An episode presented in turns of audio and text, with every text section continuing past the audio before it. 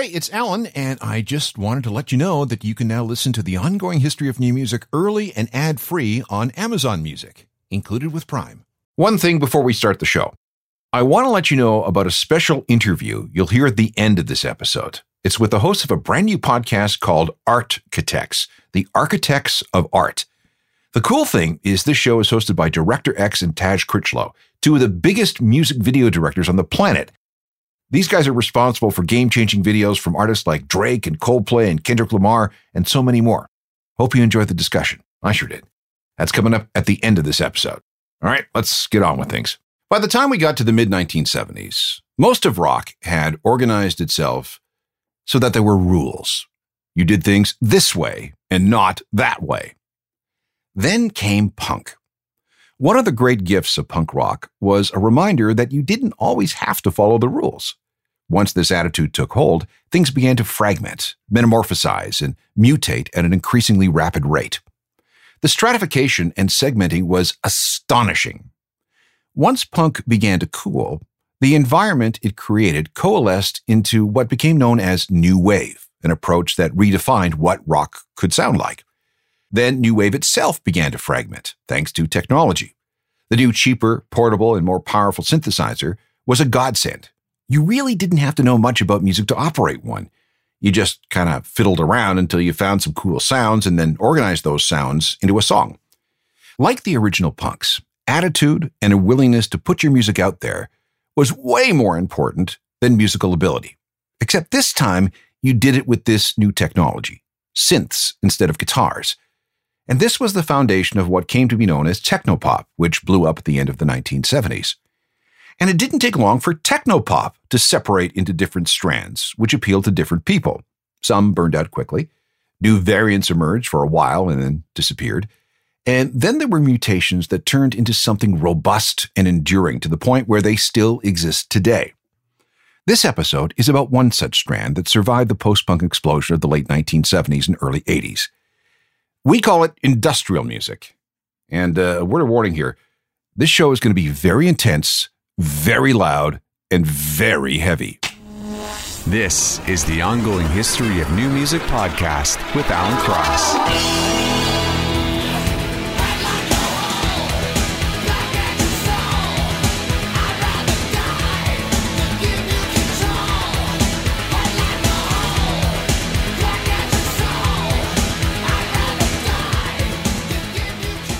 Trent Reznor and Nine Inch Nails from late 1989 in something called the Slate Mix of Head Like a Hole, one of the great industrial songs of all time.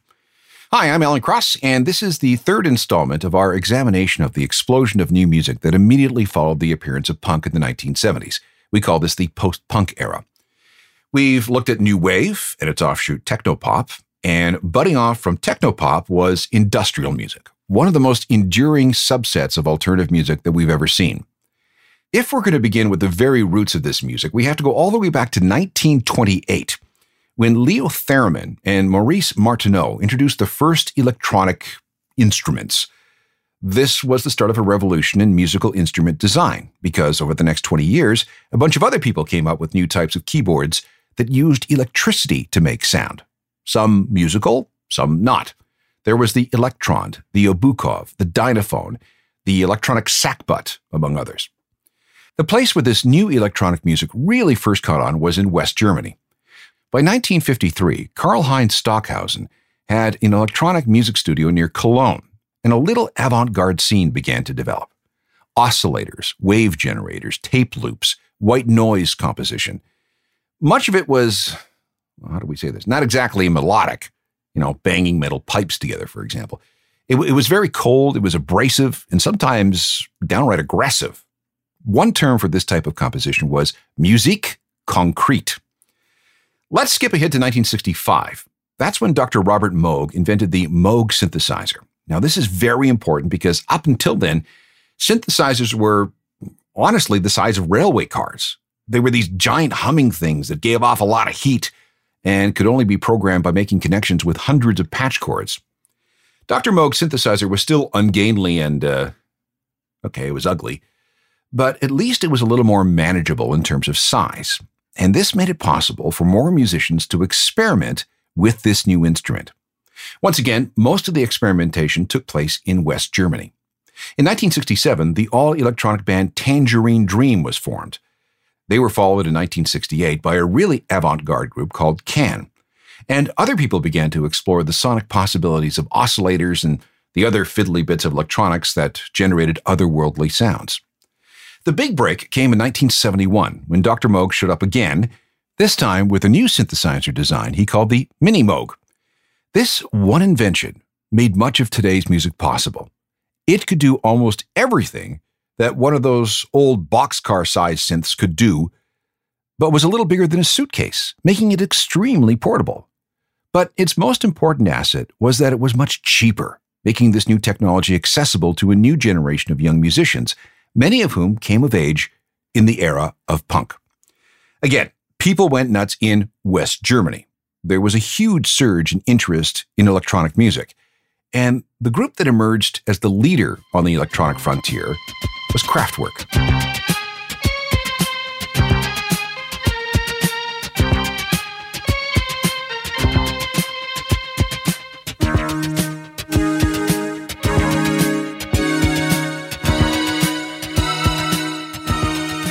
Okay, not exactly warm and fuzzy music, right? But there was an appeal in this sort of provocative music. Some took it even further. In 1975, Lou Reed, having left the Velvet Underground a few years earlier, was in a dispute with his record label. He wanted out of his contract, but RCA was adamant. He had to provide them with the required number of albums as stipulated in his contract. So, as a big FU, he released a double album called Metal Machine Music, all you need to know about Metal Machine music is that it sounds like this.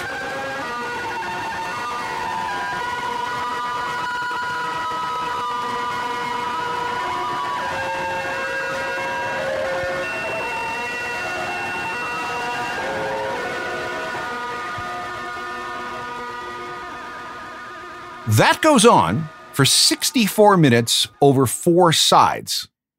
Actually, no, that's not true. The final groove on side four was closed, meaning that the last bit would never run out. The needle would just go round and round and round and round, and that noise would go on and on and on and on. If you ever wanted to clear out a party at the end of the night, you just put that on. Yet there are some people who consider metal machine music to be a landmark in avant garde music. Aggressive? Definitely. Provocative? Certainly. Painful? Absolutely.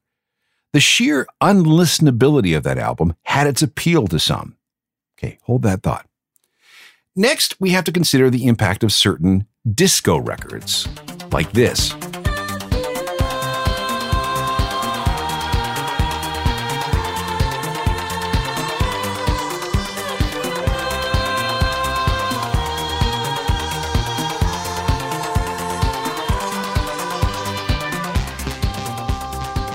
That's disco queen Donna Summer from 1977 with I Feel Love. And that was the first truly computerized slashed synthesized dance single, which she created with the help of producer Giorgio Moroder. And while some didn't like the disco trappings of the song, they did like the synthesizers. Again, this was 1977. Synthesizers were still very, very, very new.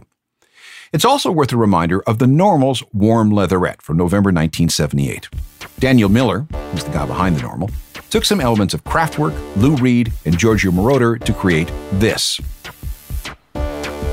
Warm leatherette. Warm leatherette.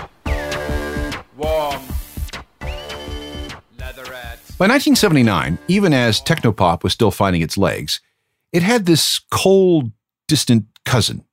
And given the state of the world at the time, a brutal recession, high unemployment, the heating up of the Cold War, this music seemed to capture a certain dystopian view of the future. Some called this cold wave, minor key stuff, harsh, mechanical, robotic, and featuring bleak lyrics. Or something even worse sexual perversion, the occult, a fascination with pain and death, and even in some cases, fascism. It was definitely not for everyone. Cold Wave had a cousin called No Wave, which was very nihilistic and dissonant and hard to listen to, but artsy, and it came out of New York City. It could get synthy, but it also brought in traditional instruments. Here's a sample from Teenage Jesus and the Jerks. This was released in 1978 on a label called Migraine Records. One, two, three, four, brutality,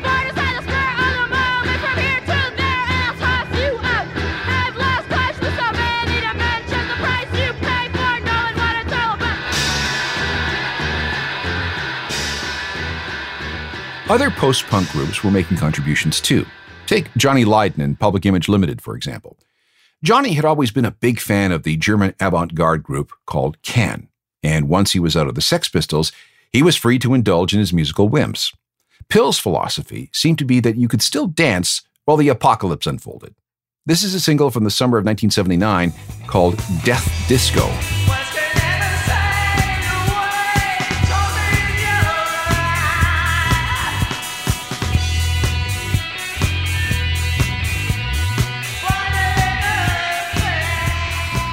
Now we come to an extremely important band in the development of industrial music. Throbbing Gristle came out of Hull in the northeast of England. Not a really happy place in the late 70s in terms of the economy. It was actually pretty bleak. In the beginning, Throbbing Gristle was half punk, half performance art group. But by the end of the 1970s, they were heavily into a world of their own. Throbbing Gristle was fascinated by torture, cults, war, the occult, pornography, and societal taboos in general. The music was confrontational and often deliberately unpleasant. Here, for example, is part of a 1980 track called Hamburger Lady.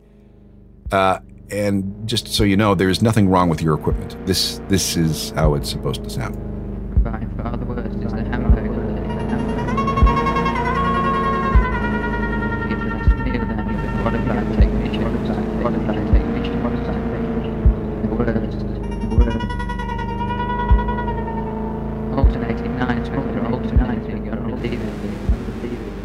This was new, this was weird, and this was aggressive, but not without its appeal to a certain subset of fans looking for music that matched their view of the world, especially in light of the worldwide recession in the late 70s and early 80s.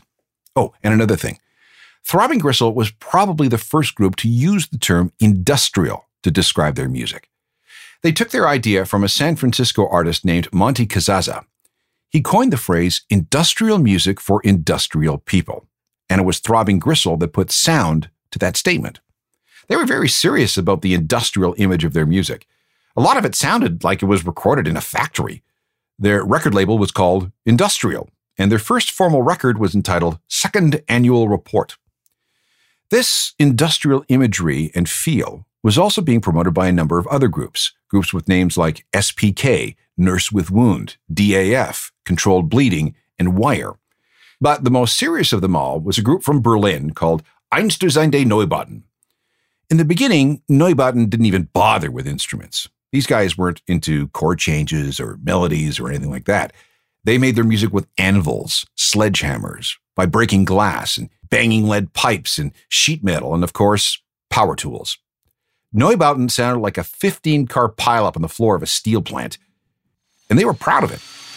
Here's a sample.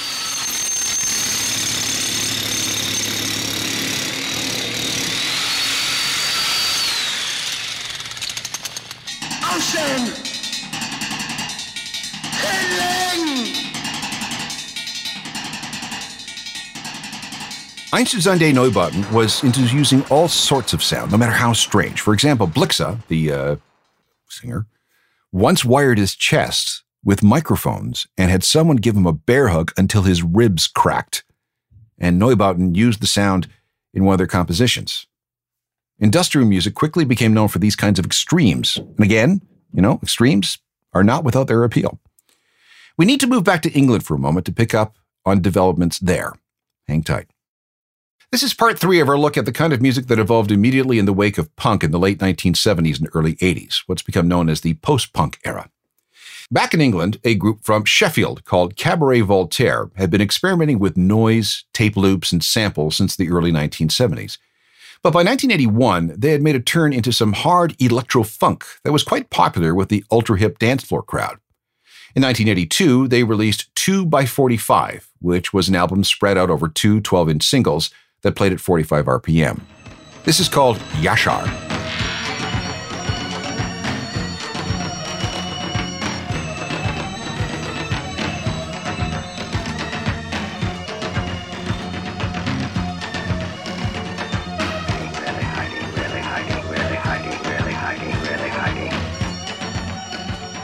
Like we said before, the late 70s and early 80s was a time of tremendous upheaval in the world of music. The spark, supplied by punk, ignited an explosion of new ideas and new approaches to music. And by 1982, some of the resulting shrapnel had coalesced into a rapidly growing industrial scene. By this time, industrial music was looked upon as the ugly cousin of technopop, which was a pretty good analogy, actually. Below the surface, industrial and technopop had a lot in common, and there was a lot of crossover between the two scenes, and they tended to feed off each other for ideas. Depeche Mode is a great example. They were caught right in the middle, they had a reputation of being a polite and reasonably innocuous technopop band. But if you had asked songwriter Martin Gore who he listened to in his spare time, he would have listed names like Fad Gadget, the group that liked to use Black & Decker power drills in their music. Then there was Test Department, a group who liked to stage performances in places like quarries and car factories. And of course, Einstürzende Neubauten. This aggressive approach to music really appealed to Martin, and as he began to assert more and more control over Depeche Mode, he began to incorporate some industrial elements in his music. In 1983, Depeche Mode released an album with the industrial sounding name Construction Time Again. The music didn't have the same intensity of Neubauten, but it did share a lot of the same headspace, especially when it came to percussion sounds.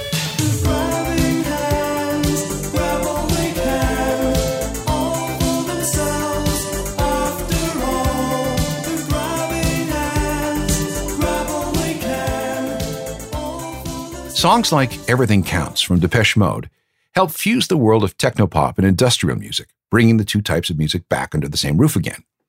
It was a synthesis of the raw sounds of Throbbing Gristle, Test Department, and Neubauten with melody and conventional song structure. And there were a lot of people ready to pick up on this, including a refugee from the Cuban Revolution named Alan. Alan was in a technopop band from Chicago that had spent some time touring with both Depeche Mode and Culture Club. His record company had high hopes for him, and for a while, Allen played the corporate game. Here's a sample of his group's early work.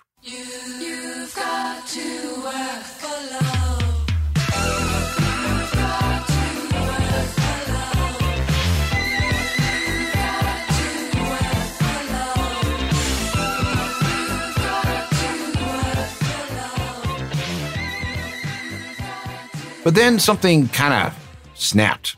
He was dropped by his record label, and Alan found himself out of work. But instead of giving up, he decided to start his career from scratch. And in 1984 1985, Alan dabbled in goth music.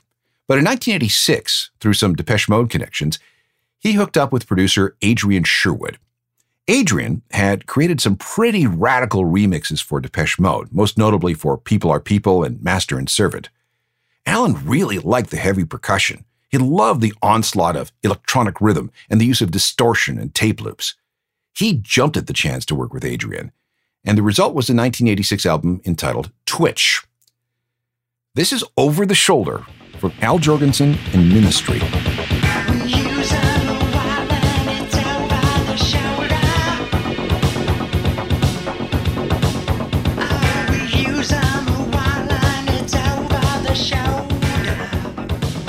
We've come to a point where we need to look at how industrial music was redefined in the 1980s. Before about 1982, industrial music was the domain of bands like Throbbing Gristle and Einstürzende Neubauten, with their cold, clanging, and banging. But by the mid 1980s, there had been a change. Throbbing Gristle had broken up, Neubauten had discovered to use chord changes, and a new synthesis of styles was developing.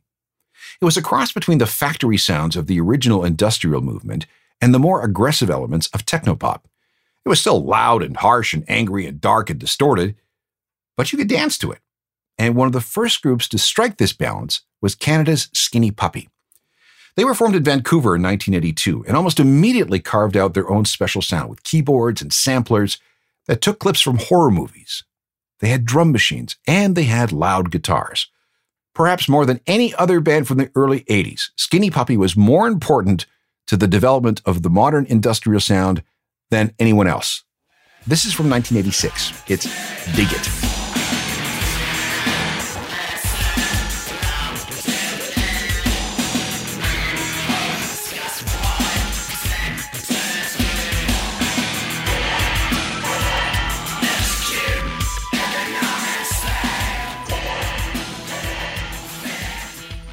Skinny Puppy and Dig It from 1986. Tremendously important and influential.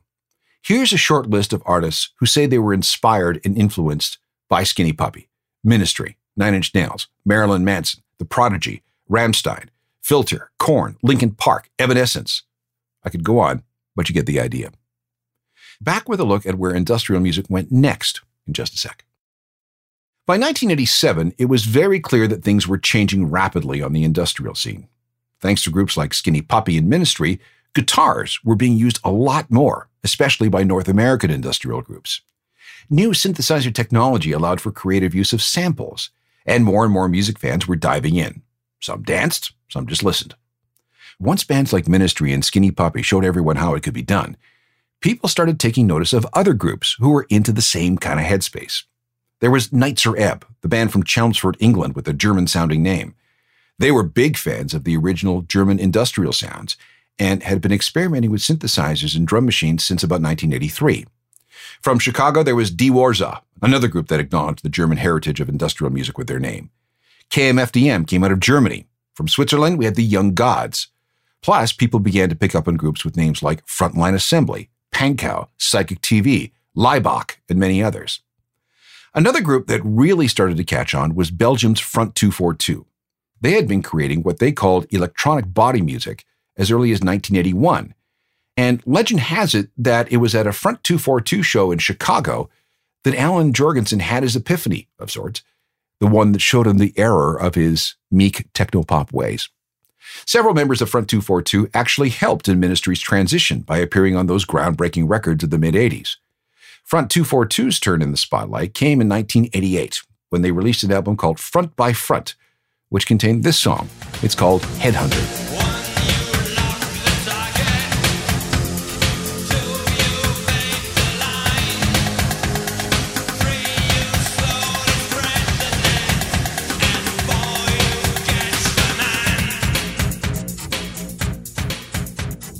The period from 1988 to the present has been a very good time for fans of industrial music. Al Jourgensen and Ministry have been at the forefront, peaking in 1992 when they were second from the top on the Lollapalooza tour. But at the very top of the heap is undoubtedly Nine Inch Nails. Trent Reznor continues to release some of the heaviest material out there, but he's also now an acclaimed composer of soundtracks for TV and movies. The man's got Oscars and Emmys in addition to his Grammys.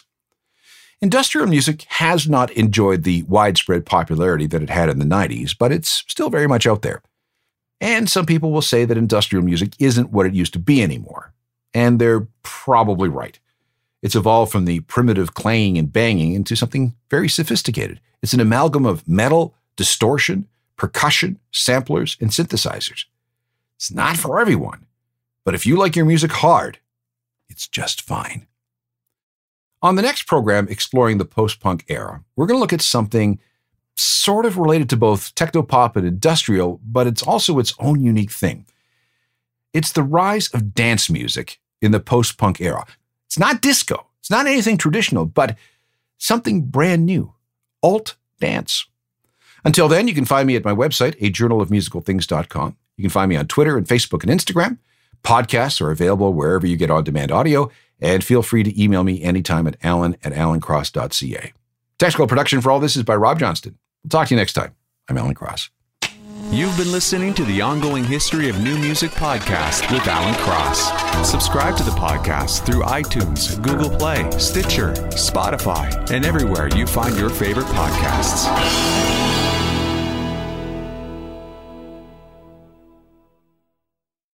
Before we leave today's ongoing history of new music podcast, uh, I want you to know that we're part of a network called Curiouscast, and Curiouscast has a lot of podcasts available on its network. And one of the new ones is called Architects. And I have two of the hosts of Architects with me here. Uh, we have Taj Critchlow and Director X. And we want to give you a bit of a, an introduction to what this new podcast is all about. So, who wants to go first and explain exactly what you guys will be doing? And obviously, here's a hint if you're at the end of this podcast, my podcast, Chance it has something to do with music. So our show is pretty much about it's in the world of music. It's pretty much us sitting down with uh, storytellers that come from music videos. Uh, I feel like we live in a world where we don't give these these amazing creative uh, artists uh, the flowers they deserve. They create some of the most uh, impactful uh, content on the planet that gets a lot of eyeballs on it. And coming from the world of music video, being in the business for over 20 years, we felt it was necessary to create a show like Architects to sit down and hear their stories, their come ups, their journey, their process of creating some of the most iconic music videos, films, and content on the planet. Now, you guys have been deeply involved in this world for, like you say, a long time. Who have you worked with? I've directed videos for Alicia Keys, Puff Daddy, Sisqó, uh, uh, Destiny's Child, Drake, Justin Bieber, 2 Chainz, Rosalia, Iggy Azalea, Sean Paul, Beenie Man, um, Ariana Grande. Uh, well, you know. Okay, uh, now now you're just bragging. Korn, John Mayer, the list goes on. Like we, this has literally been um, a crazy journey, and and I always say X is the goat because as long as he's been doing it, like like late '90s to now, is still relevant. Uh, You know, like we broke our our production company fella with uh, this music video for uh, for DJ Khaled, Drake, and Bieber called Pop Star. So it's it's it's been a crazy journey, and um, and we're two kids from Brampton, Ontario that uh, went out to you know make art that broke out to the world and now we're using our podcast as another form of storytelling but through an audio uh, medium Okay, how are you going to make that transition? You've been telling stories through video. Now it's going to be only audio. So uh, uh, you're going to have to change your style a little bit, I guess. I I mean, we're talking to the creators, so it's a different kind of thing. You know what I mean? Um, the the story is the story of the maker, so it's not conceptualizing music and visuals to it. It's talking like the last, the first podcast, the debut of our of the show was with Dave Meyers, um, another guy that's been in the game for a long, long time, and just talking about that the philosophy behind his approach to art, the work he's done, and you know, as well digging into some of the larger world issues out there. Like we have a whole talk about Black Lives Matter uh, on that podcast, and being a white director and his perspective coming up in a black music uh, world. So it's just a it's a little different than what we're used to doing. Without any spoilers, give me the kind of stories that you'll be telling. Give me an example of a story. I guess examples is pretty much their come up, um, what they, what gravit, what what drew them in to get into this world of uh, filmmaking, um, their influences, um, their highs, their lows, and pretty much their breakthrough moment.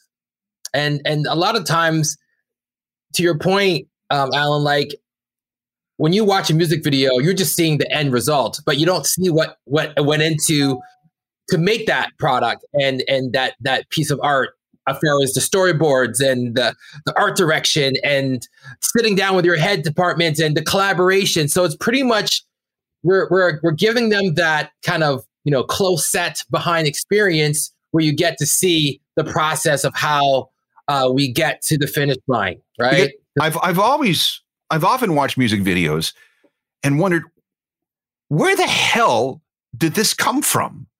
What kind of headspace do you have to be in to come up with these images, these storylines, these you know things? Uh, and and I have no idea. Yeah, it's it's and that's the point of the show. Like, look, we're probably like around the same age. Like, I came up, I came up in the '80s era where that's what made me fall in love with music videos, right? The MTV Much Music era, watching videos by like Madonna and Peter Gabriel and like Phil Collins and and Michael Jackson and uh, uh, and Aerosmith. And I was always fascinated by music videos and the storytelling and the dancing and the style and all that stuff. And that's what got that's what made us fall in love with the art. So imagine if you could go back in the days and sit down with duran duran and talk about the hungry like a wolf video. Like what the hell compelled you guys to be in this jungle and and and just going through this crazy crazy story? And sitting down with like the best of the best and hearing their the stories of the directors working with Madonna and working with the Stones. And that's the beauty about the show. It's like we get that access to these filmmakers to these artists. I've worked with the biggest and brightest artists in the entertainment business but learn about that journey that creative journey that collaboration to make the work that we see that's now on television or on YouTube. And and before we jump I just want to say please follow us at Architects Pods Uh, I can't wait for this. Sounds like a great series. Looking forward to it. It's called Architects with Karena Evans, Taj Critchlow, and Director X. And uh, I can't wait to hear some of these stories. Thank you so much, you guys. all right